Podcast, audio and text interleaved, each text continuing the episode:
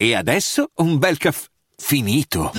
Perché rischiare di rimanere senza caffè quando puoi abbonarti a Caffè Borbone? Prezzi vantaggiosi, costi di spedizione inclusi, tante possibilità di personalizzazione e l'abbonamento lo sospendi quando vuoi. Decidi tu la frequenza, la qualità, scegli tra le cialde e capsule compatibili e crea il tuo mix di gusti e miscele.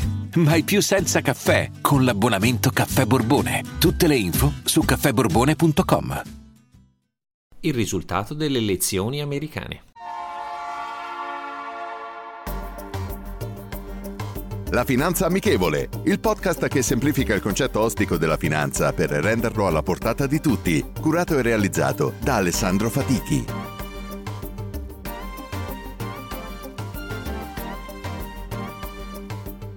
Benvenuti ad un nuovo episodio della Finanza Amichevole.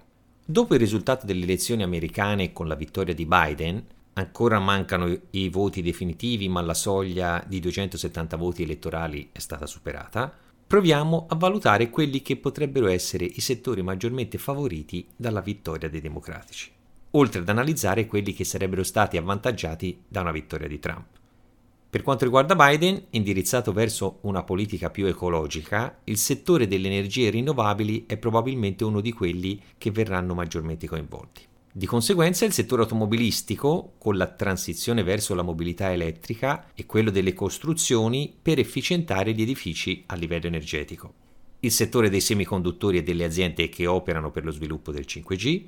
Con lo sviluppo del mondo elettrico troverebbero sviluppo le società minerarie che si occupano di rame, acciaio, nickel e argento.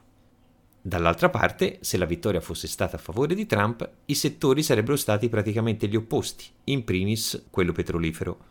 Per il settore delle infrastrutture, quelle che producono cemento, il settore automobilistico solo quello statunitense, imponendo dazi sui prodotti non USA. Non aumentando le imposte, sarebbero stati favoriti il settore bancario e quello dei beni di lusso, mentre per quanto riguarda le materie prime, le società che operano nel settore estrattivo dell'oro. Mentre per quanto riguarda il resto del mondo, con una politica più accomodante di Biden, tornerebbero ad aver maggiore interesse il mercato europeo e soprattutto quello asiatico e dei paesi emergenti che trarrebbero benefici da una maggior distensione in termini di politica estera. Basti pensare se dovessero essere tolti i dazi sui prodotti non statunitensi. Questa è un'analisi indicativa e sommaria per dimostrare quanto sarebbero state diverse le strategie economiche e di sviluppo dei due schieramenti. Adesso non ci resta che attendere la battaglia legale che il presidente uscente vuole intentare, sostenendo la presenza di brogli negli scrutini di alcuni stati chiave. La crisi economica causata dalla pandemia porterà anche l'amministrazione americana a rivedere tutte quelle che sono state le politiche sin qui adottate in materia di investimenti e di produttività. Politiche ancorate a processi passati potrebbero portare benefici immediati, economicamente parlando, ma non nel lungo termine, Devono cambiare tutti i processi produttivi e di consumo se vogliamo creare sviluppo economico duraturo e sostenibile. Discorso però che varrà per gli Stati Uniti e per tutti i paesi del mondo. E questa è un'opinione personale. La citazione di oggi è la seguente.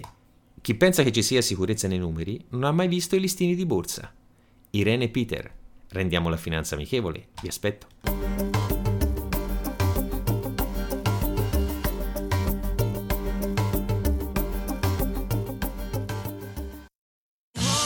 Da ogni euro lo smartphone Google Pixel 8 128 GB con Google AI per realizzare foto e video indimenticabili è tuo a 549 euro perché ogni euro batte forte sempre.